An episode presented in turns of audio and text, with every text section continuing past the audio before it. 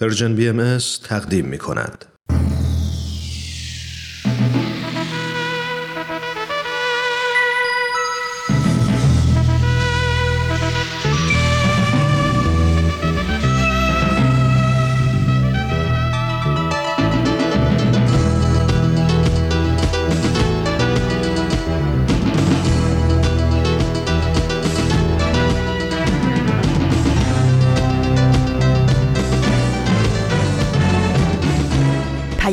دوست. برنامه ای برای تفاهم و پیوند دلها.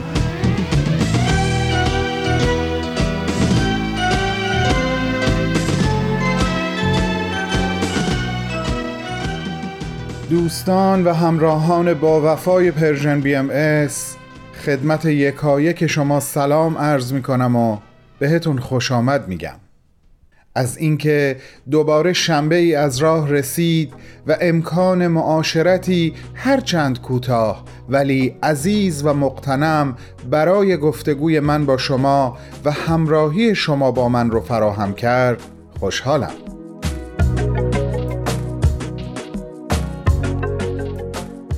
بهمن یزدانی هستم و امروز یعنی دهمین روز از مهر ماه سال 1400 خورشیدی و دومین روز از اکتبر 2021 میلادی با دو برنامه عبدالبها سر خدا و معماران صلح در خدمت شما هستم و البته در فواصل برنامه ها براتون از خاطرات یک عزیز دوست داشتنی دیگه که زندگی در کنار حضرت عبدالبها را تجربه کرده حرف خواهم زد.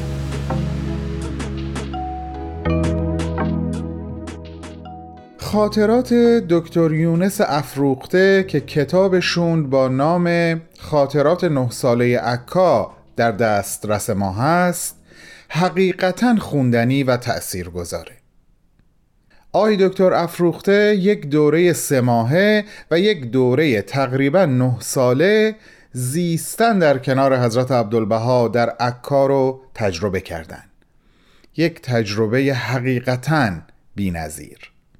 این نه سال در دوران طوفان حوادث و مسائل و مسائبی بوده که از هر جهت حضرت عبدالبها رو احاطه کرده بوده هم از طرف معمورین دولتی و حکومت عثمانی که شرایط زندگی رو برای حضرت عبدالبها سخت و سخت تر کرده بودند و هم از طرف دوستان و نزدیکان اعضای خانوادهشون با بیوفایی هایی که عهد و پیمان روحانی خودشون رو با حضرت بهاءالله و حضرت عبدالبها شکسته بودن و نقص کرده بودن و با کارهایی که می‌کردن قلب حضرت عبدالبها رو جریه دار کرده بودند. خوندن کتاب خاطرات نه ساله به جهت نوع برخورد و رفتار و سلوک حضرت عبدالبها در برابر همه این مشکلات و مشقات و زخم دوست و دشمن حقیقتا حائز اهمیت و در واقع میشه گفت ارزش تاریخی داره خیلی دوست دارم. به نکته ای که دکتر افروخته در مقدمه کتابشون می نویسن اشاره بکنم. در واقع برای اینکه به خواننده کتاب بگن که تأثیر این دوره از زندگی و خاطراتی که در قلب و روحشون باقی مونده چقدر عمیق و جاودانه است عبارتی رو می نویسن که ترجیح میدم اون رو عینا از رو براتون بخونم.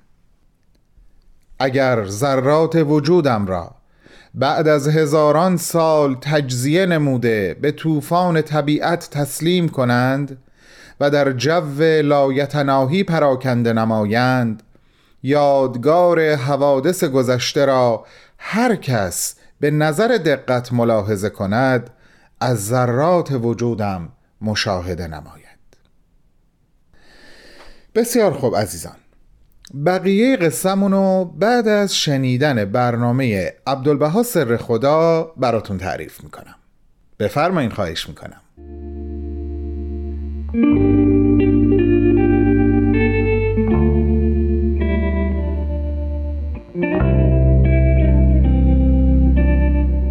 عبدالبها سر خدا.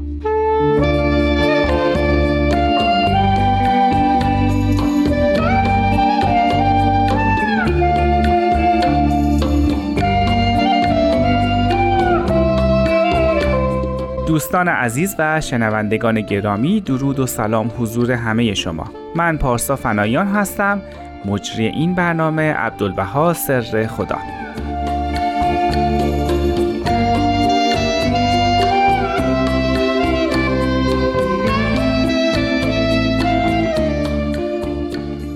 به آخرین قسمت از مجموعه عبدالبها سر خدا رسیدیم. خیلی خوبه که اینجا از استاد بهرام فرید که در همه مواقع همراه و راهنمای ما بودن تشکر و قدردانی کنیم و امیدوار باشیم که این همکاری و همیاری هم در برنامه های بعد ادامه داشته باشه.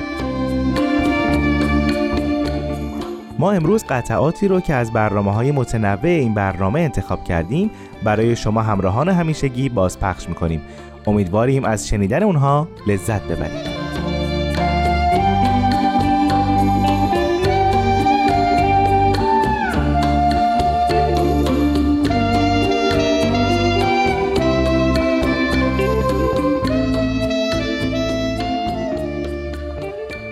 یعنی آیا می‌دانید سرالله کیه یا نمی‌دانید؟ بدانید که اولین کسی است که من یسرالله یعنی حضرت بهاءالله مؤمن شدن. پس بنابراین میشه فهمید چون یکی از القاب حضرت عبدالبها سرالله است ایشون جز نخستین مؤمنین به حضرت بهاءالله محسوب می‌شدن. از سوی دیگه این که حضرت عبدالبها به حضرت بهاءالله شارع امر بهایی معرفت کامل داشتن تعهدی رو به ایشون الزام می‌کرده. و اون تعهد عبارت است از اثبات عبودیت نسبت به مقام الوهیت حضرت به همین جهت ما هر چقدر حضرت عبدالبها رو به ستاییم و ستایش بکنیم باز برمیگردیم به همان نام عبدالبها در مقام عبودیت و فنا. چنان که تا آخرین لحظات حتی الان که ما حضرت عبدالبها رو می‌خواهیم در شب سعودشون در شب درگذشتشون یاد کنیم به مناجاتی می‌پردازیم که اون مناجات حاکی از فنا و عبودیت محسس نسبت به حضرت الله اونجا می‌فهمن ای رب اجعلنی فداء للارض و تعتا اقدام الاصفیاء فی سبیلی می‌فهمند که من رو به این مقام برسون که فدای خاک پای احبای حضرت بهاءالله بشم دوستداران حضرت بهاءالله بشم. حالا این نکته یعنی عبودیت رمز ماندگاری حضرت عبدالبها نیز هست.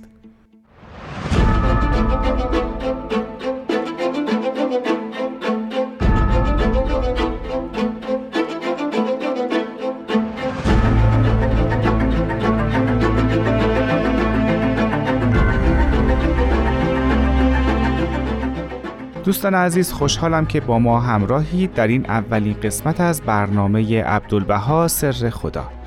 صحبت از عبودیت شد. در لغتنامه ده خدا زیل کلمه عبودیت نوشته شده پرستیدن بندگی کردن. آیا از عبودیت صحبتی در تاریخ ادیان شده؟ آیا این مقام در ادیان پیشین اهمیتی داشته؟ آیا عبودیت یک مقام عرفانی بوده؟ این سوالات رو با جناب بهرام فرید در میون گذاشتم. مقام عبودیت مقامی است که در عرفان اسلامی دست کم در تاریخ ادیان در اسلام مطرح شده بود. به خاطر میارم یک بیانی که مشهور بین عرفای اسلامی منصوب به امام جعفر صادق در یک کتابی به اسم مصباح الشریعه و مفتاح الحقیقه. در اون کتاب که در حقیقت نوشته یک عارف قرن دومی به اسم فضیل عیازه و منصوب به امام جعفر صادقه یک جمله کلیدی مطرح شده تحت این عنوان. که العبودیت و جوهرتون کنه هر ربوبیه. یعنی عبودیت یک ذاتی است گوهر گران بهایی است در ذات خودش ربوبیت نهفته است. یعنی کسی که به مقام عبودیت می‌رسه در واقع به مقام ربوبیت هم نائل شده. اگر بتونه به کنه و جوهر و گوهر اون مقام عبودیت و فنا نائل بشه. از این رو تمام متفکران اسلامی مخصوصا عارفان اسلامی به مسئله عبودیت به عنوان قایت تمام کمالات نوع انسانی توجه داشتن و راجع به اون مطلب نوشتن. مثلا برای نمونه اگر بخوایم یاد بکنیم یک آیه هست در قرآن که می‌گوید ما آیات خودمون رو در آفاق و انفس به ودیه گذاشتیم نشون دادیم. میگن این آیات در آفاق و انفس عبودیت. یعنی اینکه اگر عبودیت رو بشناسیم اون آیه الهی رو در هر شیعی می‌تونیم پیدا کنیم و بفهمیم. حتی آیه دیگه در قرآن هست که میگه من امانت رو بر آسمان ها و زمین و کوه ها عرضه کردم اما اونها نتونستن تحمل بکنن مگر انسان. بعد می‌گفتن این امانت چیه؟ حضرت عبدالبها میفهمان این امانت می‌تونه هزار معنی داشته باشه ولی معنی اصلیش عبودیت. یعنی تمام آسمان و زمین می‌تونستن آیات شکوه و جلال و کمال خدا باشن. الا همون آیه عبودیت. ببینید نگاه هست عبدالبها به تفسیر قرآن هم چگونه است. یعنی اینکه اصول تفسیری هست عبدالبها در هر کمالی معطوف به عبودیت و فناع فلاست منظور حضرت عبدالبها از عبودیت بذل هر چیزی که انسان در اختیار خودش داره تا در حق فانی کنه و بتونه به اون افتقار حقیقی برسه تا قنای خداوند رو درک بکنه. در حقیقت عبدالبها اون لقبی بود که خود حضرت عبدالبها انتخاب کردن. کسی که القاب بسیار پرشکوهی مثل سرکار آقا، حسن اعظم، سر الله، حضرت من اراده الله و فرع منشب از اصل قدیم رو داشتن. اما در طول قیادت خودشون در امر بهایی فقط یک نام رو انتخاب کردن و اون عبدالبها بود.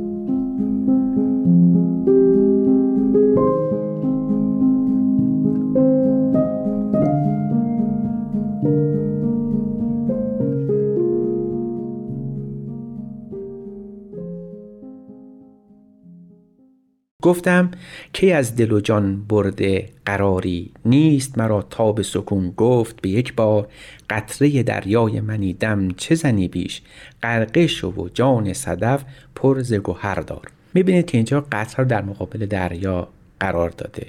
وجود ما مثل قطره است و وجود خداوند یا مشیت اولیه مثل دریا. و برای همین هم می‌تونیم به این شعر مولانا استناد کنیم که گفته بود قطره دانش بخشیدی ز پیش متصل گردان به دریاهای خیش. اما نمونه دیگر. حضرت عبدالبها در یک مورد از مناجات های خودشون میفرمند چون مرغ سحر در دام محبت تو گرفتار گردم و شب و روز بنالم و بزارم و بگریم و بگویم یا بها الابها. ببینید این مرغ سحر فقط همین کلمه چقدر در ادبیات فارسی ما وجود داشته به کار آمده. امشب نه بیاز روز برمی آید نه نالی از مرغ سحر می آید سعدی گفته بود.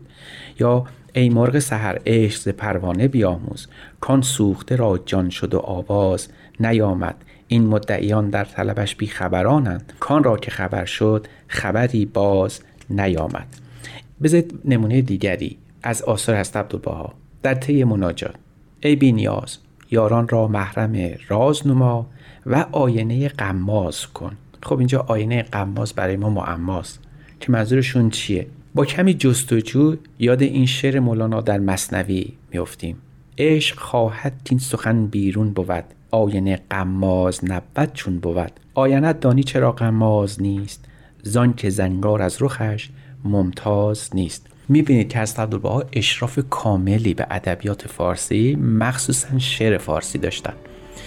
به جرأت می‌توان گفت که اگر حضرت عبدالبها می‌خواستن در مقام شعر و شاعری اثری از خودشون بر جای بذارن یکی از بهترین آثار ادبی رو خلق می‌کردن.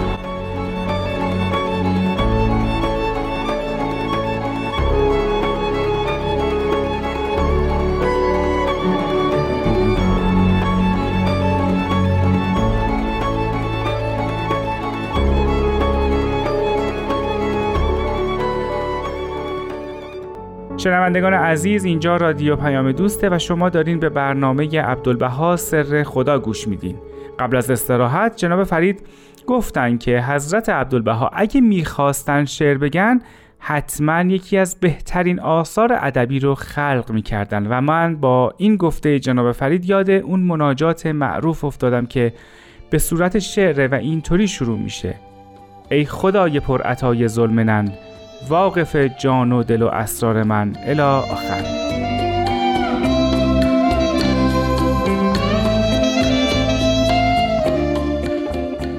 حضرت عبدالبها راجع به تب خودشون هم همین رو میفرمایند یعنی میفرمایند شاعری برای حضرت عبدالبها شعر نوشته بود و این شعر رو تقدیم کرده. در جواب هست عبدالبها نامه می نویسن و اما این تب من مخاطب منه و بهش میگم من به تو این تب خیلی وفا دارم و تو باعث شدی مهربانی من جلوه بکنه. چرا؟ برای اینکه منو بیدار نگه داشتی تا من به ذکر احبا به ذکر باهاییان و دوستان و آشنایان حتی اغیار بیفتم. این تلقی از عبدالبها جز تلفیق مهربانی از عبدالبها با ذات خودشون نیست. یعنی تو گویی که اگر نام دیگری باید برای حضرت عبدالبها قائل می شدیم کینونت و ذات مهربانی است ما از حضرت عبدالبها هیچ خاطره نداریم که حزنانگیز باشه یا کسی رو آزرده خاطر کرده باشه و به کسی دشنام داده باشن یا حتی نامهربانی کرده باشن. حضرت عبدالبها در جواب نامشون به عمه خودشون که نسبت به حضرت بهاءالله پدر حضرت عبدالبها اعراض کرده بود و در زمره ازلی ها شد و به مخالفت برخواست اونجا به دفعات از این عمه به عمه مهربان یاد می‌کنن. این عمه کوشیده بود که به تخریب دین بپردازه. حضرت عبدالله فرمان من هر موقع یاد مهربانی تو میافتم از خود بی خود میشم. یعنی حضرت عبدالبها به گونه مهربانی رو می‌دیدن که هیچ صدی یا حائلی نمی‌تونه مانع نفوذ و اجرای اون بشه. تنفیز قلب مهربانی حضرت عبدالبها به گونه بود که حتی دشمنان ایشون رو هم در بر می‌گرفت. یعنی ما حتی دشمنان ایشون رو هم نداریم و نمی‌بینیم و نشنیدیم که از حضرت عبدالبها خاطره غیر مدارا و مسامحت داشته باشند برای همین حضرت عبدالبها دائما اصرار می‌کردن که به حقیقت مهربان باشید نه به ظاهر. ادای مهربانی رو در نیارید. تقلیدی از مهربانی دیگری نکنید. مهربانی رو بفهمید مدارا رو بفهمید یگانگی رو بفهمید و اونجوری زندگی کنید اونجوری رفتار بکنید. به همین خاطر صفت ممتاز هست عبدالبها همین مهربانی بوده. برای همین اگر کسی هم یادش می‌رفته که هست عبدالبها مهربان هستن هست عبدالبها تو نامه میفرمودن که لطفا تاکید کنید. مثلا ببینید در ضمن یک لو مهربانی مرا به کمال تاکید برسانی. به یکی از بهایان دیگه که مخاطب ایشون نمی‌فهمن به مستر یوحنا داوود نهایت مهربانی مرا ابلاغ کن. یا در جای دیگه به شخص دیگری می‌فهمن. تا بدانی دل و جان عبدالبها به چه درجه به تو مهربان است. حالا در اینجا یه مسئله دیگری هم مطرح میشه که آیا فقط حضرت عبدالبها بودن و چه شباهتی که غربی ها در مواجهه با حضرت عبدالبها می‌دیدن؟ همین صفت مهربانی بوده که در حضرت مسیح سراغ می گرفتن برای همین هم حضرت عبدالله در ضمن یکی از نامه هاشون این جمله در مورد حضرت مسیح میفرمایند.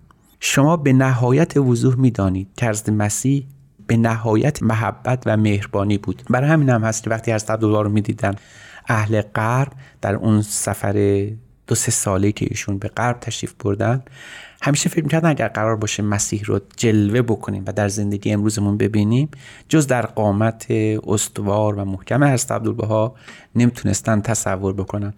به همین خاطر در اون اسفار حضرت عبدالبها رو به عنوان رجعت مسیح میشناختن. اگر بگیم به خاطر دانش بوده گمان این است که باید تجد نظر کنیم بلکه صرفا به خاطر قلب مهربان ایشون بوده.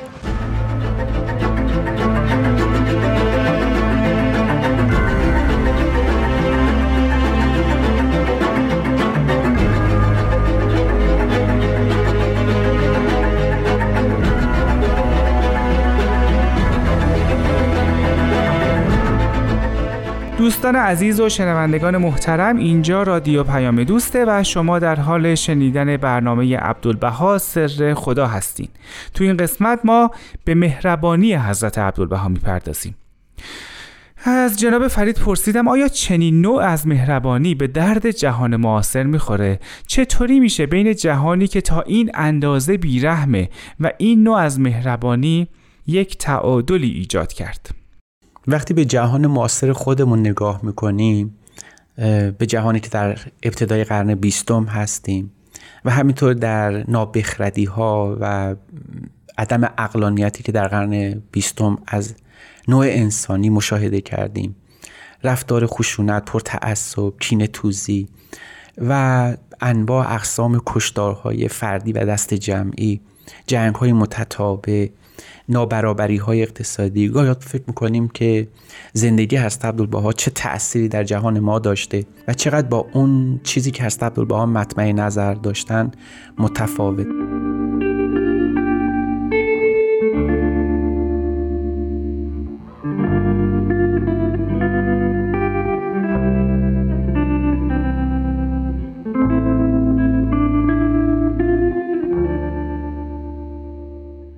گمان نمی کنم شخصی بر فساحت بیان قدرت تمثیل و توضیح و احاطه دقیق به آثار مقدسه یهود و مسیحی و اسلام حتی در بین قوم ممتازی که وی بدان متعلق است بتوان یافت. نوع مکاتبات ادوار براون با حضرت عبدالبها در اختیار ما هست و می‌تونیم اون رو با دقت مورد لحاظ قرار بدیم و دریابیم که این گفته ادوار براون چندان تعارف نبوده بلکه عین واقعیت و حقیقت مطلبی بوده که او از حضرت عبدالبها دریافت کرده. به عبارت دیگه آثار حضرت عبدالبها نامه های ایشون رسائلی که نوشتن کتاب هایی که تدوین کردن گویای این مطلب هست که از نخستین روزهای زندگی در بغداد اما با اجازه هست به حالا پدر بزرگوار ایشون شارع امر بهایی شروع به تحریر و تدوین کرده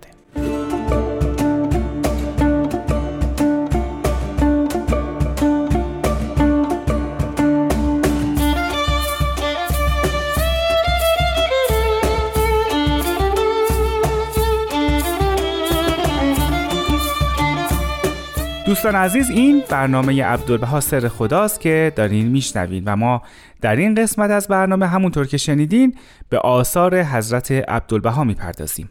از جناب فرید از اولین آثار حضرت عبدالبها پرسیدم و داستان پشت نوشتن این آثار. در حقیقت باید گفت که آثار حضرت عبدالبها در نخستین روزهای ادرنه به اجازه حضرت الله آغاز میشه. بعد از اون لو شاید مشهورترین اثر ایشون تفسیر معروف بر حدیث کنتو کنزن مخفیان باشه. که خیلی از مورخان باهایی بر این اعتقادند که این اثر در بغداد نوشته شده و در سن 14 یا 16 سالگی. اما قرائن و از جمله دستخط خود حضرت عبدالبها نشون میده که این اثر در ادرنه و در حوالی سن 20 یا 22 سالگی نوشته شده. در ادرنه یکی از مشایخ اهل تصوف از حضرت بهاءالله سوال می‌کنه که آیا می‌توانند تفسیری بر حدیث کنتوکنز مرقوم بفرمایند؟ حضرت بهاءالله این وظیفه رو به حضرت عبدالبها محول میفرمند و ما اینجا یکی از شاهکارهای حضرت عبدالبها رو در سن جوانی به تعبیر خود ایشون سباوت در اختیار داریم که در این حال که منتشر شده حاوی تسلط کامل ایشون بر مبانی عرفان و تصوف و فلسفه اسلامی است. خود همین اثر به تنهایی اگر از حضرت عبدالبها باقی مونده بود شاهد کافی بود که تالی تمام شارحان فصوص الحکم ابن عربی است. درست با همون وساقت و با همون احاطه که شارحان فصوص الحکم از ابن عربی مطلب می نوشتن حضرت عبدالبها به همون نحو مطلب رو تمام بردن تمام کردن. وقتی به عکا می رسیم حضرت عبدالبها باز به فرمان حضرت بهاءالله الوای دیگری هم مرقوم کرده بودند. از جمله شخصی از مؤمنان از حضرت بهاءالله تفسیر بسم الله می طلبه. این هم از به عهده حضرت عبدالبها محول میشه و ایشون این اثر گران سنگ رو از خودشون برای ما بر جای گذاشتن. کسی از آیه روم از قرآن سوال می‌کنه. باز حضرت بهاءالله این رو هم در وظیفه حضرت عبدالبها قرار میدن و ایشون این اثر بسیار مهم رو مرغوم میفرمایند. کسی در عرصه سیاسی می‌خواد بپرسه که آیا ایران رو می‌شود عاقبت به جای امن و صلاح برد. اوضاع ایران چگونه میشه به سامان رسید؟ این در عصر قاجاره. این زمان ناصرالدین شاست. و حضرت حالا این در پاسخ چنین کسی به حضرت عبدالبها دستور میدن تا رساله تحت عنوان رساله مدنی نوشته بشه.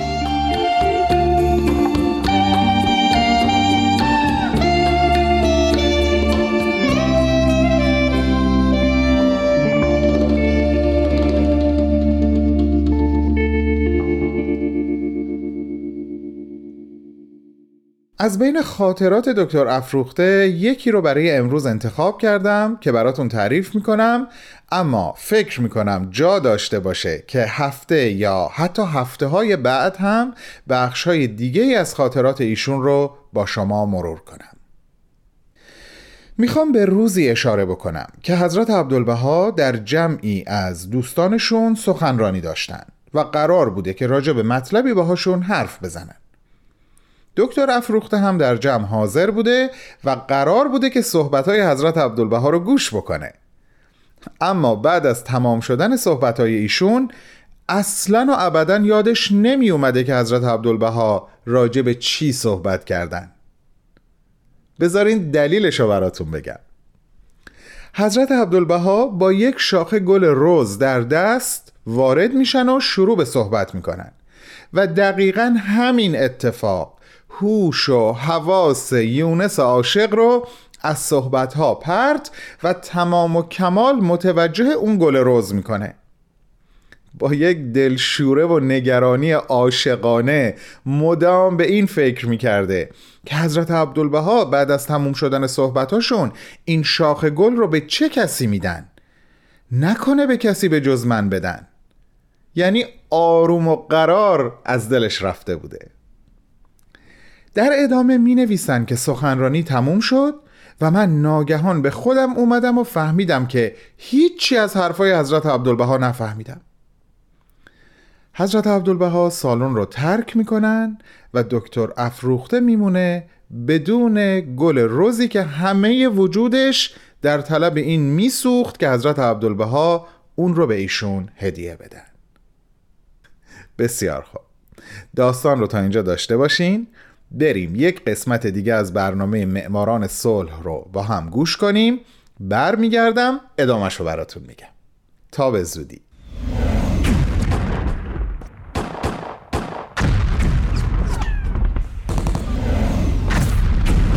معماران صلح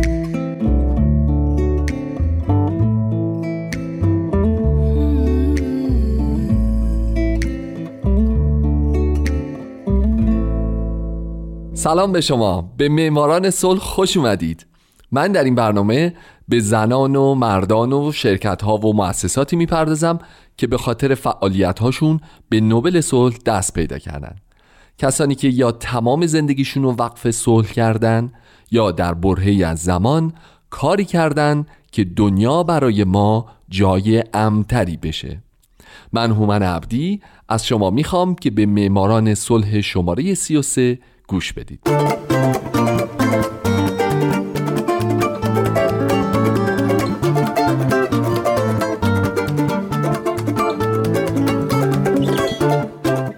این هفته سال 1927 میلادی لودویک کوید.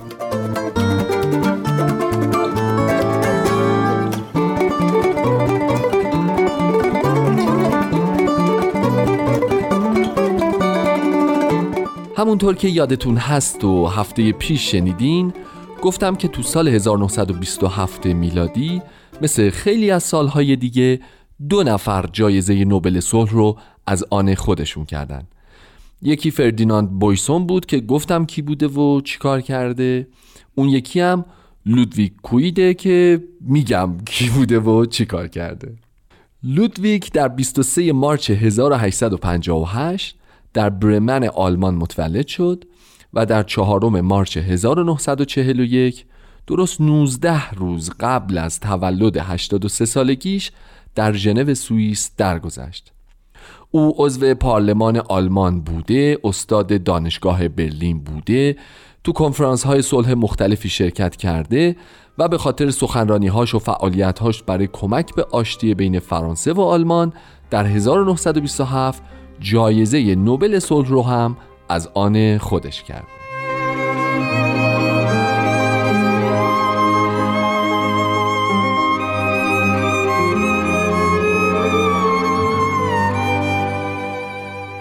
لودویگ پسر ارشد یک تاجر ثروتمند بود که همون بچگی در فضای جمهوری خواهانه شهر بازرگانی برمن بزرگ شد. در دبیرستان برمن که شعارش تحصیل در آزادی به خاطر آزادی بود در فضایی بسیار آزاد و بشردوستانه به تحصیل پرداخت و در دانشگاه های استراسبورگ و گوتینگن درس خوند. اونم زیر نظر اساتیدی که متوجه استعداد فوقلاده شده بودند و خیلی کمکش می‌کردند. بالاخره هم در سال 1881 لودویک مدرک دکترای تاریخ خود رو از گوتینگن گرفت. بعد از این او به فعالیت های مختلفی پرداخت در چهار دوره از تاریخ آلمان. دوره های بیسمارک تا 1890 امپراتوری ویلهم دوم تا 1918 جمهوری وایمار تا 1933 و بالاخره در دوره آلمان نازی.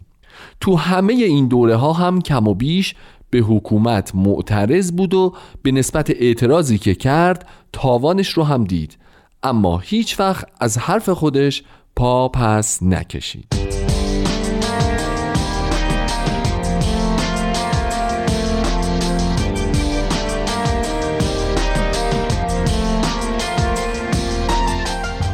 اولین شغل مهمی که لودویک به دست آورد در همون دانشگاه محل تحصیلش گوتینگن بود. او شد عضو هیئت مدیره سردبیران که مسئولیتش انتشار اسناد مجلس آلمان در قرون وسطا بود. لودویک این شغل رو تا سال 1933 زمانی که کمیسیون تاریخ به خاطر مسائل سیاسی او را از این شغل برکنار کرد حفظ کرد. اما در تمام این سالها او خیلی کارهای دیگه هم کرد. از جمله اینکه یک مجله تأسیس کرد تو سال 1889 با عنوان بررسی علوم تاریخی آلمان که تا سال 1896 سردبیرش بود. از سال 1890 تا 92 هم در مؤسسه تاریخ پروست در روم به عنوان یک مورخ مشغول به کار بود.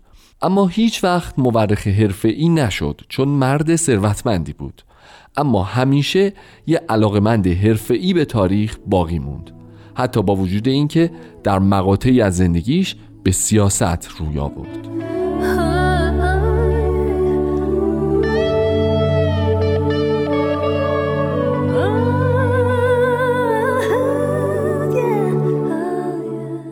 یکی از استحقاق های لودویک با حکومت وقت زمانی بود که یک تحقیق مفصل انجام داد در سال 1894 درباره جنون امپراتوری. او مقاله ای نوشت درباره کالیگولا امپراتور روم. کالیگولا رو هم که دیگه همتون می‌شناسید. امپراتوری که بین سالهای 37 تا 41 میلادی حکومت کرد و بر طبق تاریخ یه آدمکش مجنون که نه دیوانه هم که نه یک آدمکش روانی روانی روانی بود. و بالاخره هم در 29 سالگی به دست دو نفر از محافظانش کشته شد. خلاصه لودویگ اومد و خیلی حرفه‌ای کالیگولا رو با امپراتوری اون زمان ویلهلم دوم مقایسه کرد و ویلهلم رو به حجب گرفت و اصرار هم داشت که این مقاله رو با امضای خودش به چاپ برسونه. به چاپ رسوند و حکومت به او اتهام خیانت زد. لودویک هم از خودش دفاع کرد و همونطور که گفتم اونقدر حرفه ای این دوتا رو با هم مقایسه کرده بود که تونست در دفاعش بگه نمی‌خواسته این دوتا امپراتور رو با هم مقایسه بکنه و نهایتا هم از این اتهام تبرئه شد. یه سال بعد از انتشار این مقاله در سال 1895 کوید وارد سیاست شد. او در این سال به سازماندهی مجدد حزب مردم آلمان که فلسفه سیاسیش ضد پروسی و ضد ارتش بود کمک کرد و در سال 1902 موفق شد یکی از کرسی های شورای شهر مونیخ رو به دست بیاره. از 1907 تا 19 عضو مجلس بایرن بود و در سال 1913 عضو مجلس شورای ملی شهر وایمار شد. لودویک از لحاظ اخلاقی بسیار قاطع و انعطاف ناپذیر بود. و تلاش کرد آلمانی ها رو با احساسات ادالت خواهی که به خودی خود اصلاحات اجتماعی به وجود می آورد در هم بیامیزه. او شجاعت ابراز عقیدش رو داشت و به خاطر یکی از سخنرانی های سیاسیش در ژانویه 1896 دوباره به خیانت و توطعه علیه مقام سلطنت محکوم شد و این بار تبرئه نشد و سه ماه افتاد زندان. سالها بعد در سال 1924 بازم به خاطر نوشتن یه مقاله که به انتقاد از آموزه های محرمانه نظامی پرداخته بود دستگیر شد و محکوم به همکاری با دشمن شد و یه مدت دیگه باز به زندان افتاد.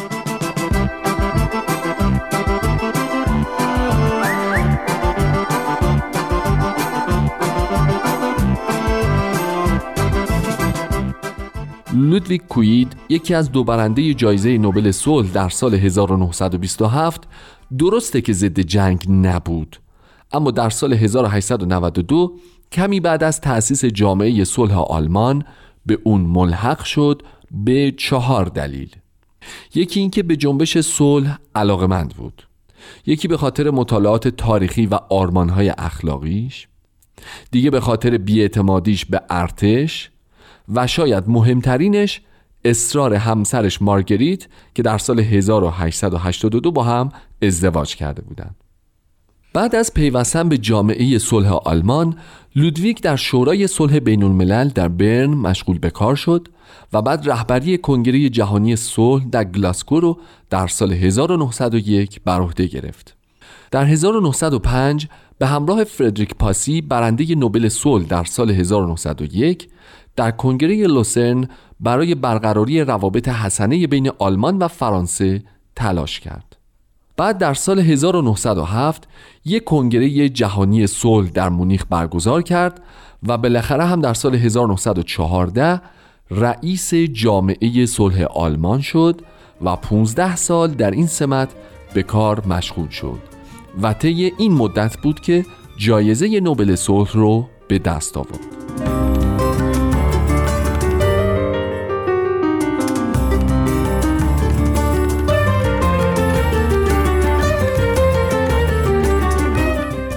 وقتی جنگ جهانی اول شروع شد لودویگ از همون اول خیلی تلاش کرد آتیش جنگ بخوابه. سفرهای خیلی زیادی کرد تا با گروه های صلح انگلیسی و فرانسوی ملاقات کنه. اما هم سفراش بی نتیجه موند و هم وقتی برگشت آلمان متهم شد به خیانت. با اینکه او از این اتهام تبرئه شد اما ماها تحت نظر بود. نامه هاش سانسور می شد و اجازه نمی‌دادند که کتابی منتشر کنه. بعد از جنگ لودویگ کوید یکی از کسایی بود که به شدت به مخالفت با معاهده ورسای پرداخت و هم معتقد بود و هم مطمئن که این معاهده باعث یه جنگ دیگه هم خواهد شد. انجمن صلح آلمان در 15 نوامبر 1918 اطلاعیه‌ای منتشر می‌کنه و می‌نویسه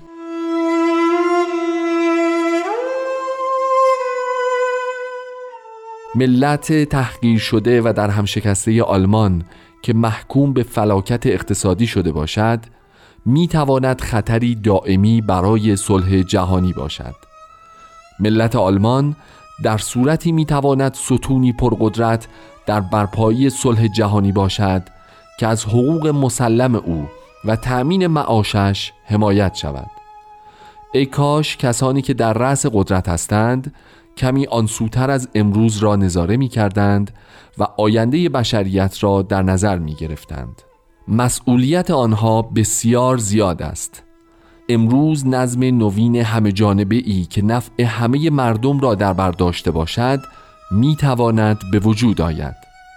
سوء استفاده ای کوته بینانه از قدرت می تواند همه چیز را خراب کند.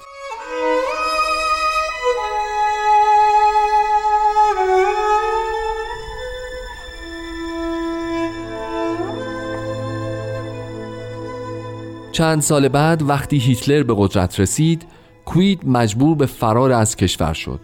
پس به ژنو رفت و از مارچ 1933 تا زمان مرگش در مارچ 1941 در ژنو زندگی کرد. ثروت لودویک در این سالها به خاطر تورم اقتصادی برباد رفت اما باز هم او توانست زندگی نسبتا خوبی با کمک دوستانش و کمک کمیته جایزه نوبل صلح داشته باشه. لودویک حتی در تبعید در کنگره های صلح شرکت می کرد و مقاله های زیادی طی این مدت منتشر کرد و حتی کمیته امداد تبعیدیان جنبش صلح رو هم تأسیس کرد بالاخره هم لودویک کوید در سال 1941 درست در وسط جنگ جهانی دوم در حالی که همچنان در تبعید در سوئیس به سر می برد درگذشت.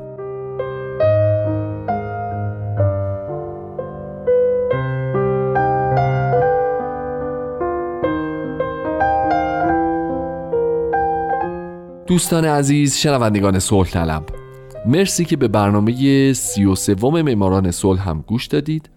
برنامه سی و چهارم ما رو از دست ندین چون تو اون برنامه به برنده سال 1929 می‌پردازم. همونطور که می‌دونین در سال 1928 کسی برنده جایزه نوبل صلح نشده. من هومن عبدی هستم و امیدوارم شمایی که امروز یکی از شنوندگان برنامه هستین در آینده یکی از برندگان نوبل صلح باشید. شاد باشید و خدا نگهدار.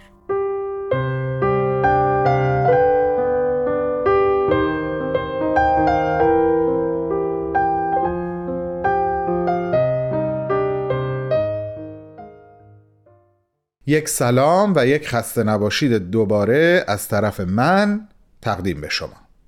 بریم سراغ ادامه داستان. دکتر افروخته عاشق گریان و نالان به اتاقش برمیگرده و از اینکه حضرت عبدالبها اون گل روز رو به او ندادن واقعا در سوز و گداز بوده. بعد از گذشت مدتی همونطور غرق در حال و هوای خودش ناگهان یه فکری به سرش می‌زنه و به خودش میگه درسته که ایشون این گل رو به من ندادن اما ندیدم که به کس دیگه ای هم بدن. نکنه. از احتمالی که به نظرش می‌رسه یه نور امیدی به دلش میتابه و از جا میجهه و دوان دوان برمیگرده به همون اتاقی که سخنرانی اونجا انجام شده بود. و در کمال شگفتی و سرور می‌بینه که حدسش درست بوده. حضرت عبدالبها گل رو نه به کسی داده بودن و نه با خودشون برده بودن. بلکه اونو لای درز دو تا آجر روی دیوار گذاشته بودن. در اون لحظه مطمئنا یونس خان عزیزمون احساس می‌کرده که خدا دنیا رو بهش ارزانی کرده و عکس عملش خدا وکیلی بی نظیر و منحصر به فرده. او از شدت عشق و اشتیاق اون گل روز رو می‌خوره. آیا اصلا جایی برای صحبت بیشتر میمونه؟ نه واقعا نمیمونه. قصه در همین اوج باید به پایان برسه. این موسیقی رو با هم گوش کنیم. عشق من یه قلب تو. جانم فدای تو با ای دل خوب من.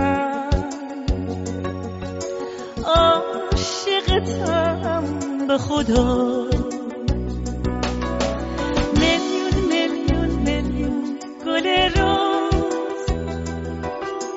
دارم هدیه بهره روی تو. دست دست گل برات دارم.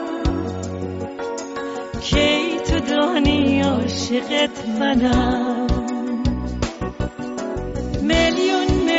میلیون گل روز. دارم هدیه بهره روی تو. دست دست گل برات دارم. کی تو دانی عاشقت منم؟ صفحات Persian BMS رو در فیسبوک، SoundCloud، پادکست، تلگرام و اینستاگرام فراموش نکنین. همونطور که ما شما رو هیچ وقت فراموش نمی کنیم. میلیون میلیون میلیون گل روز تقدیم به شما و خدا حافظ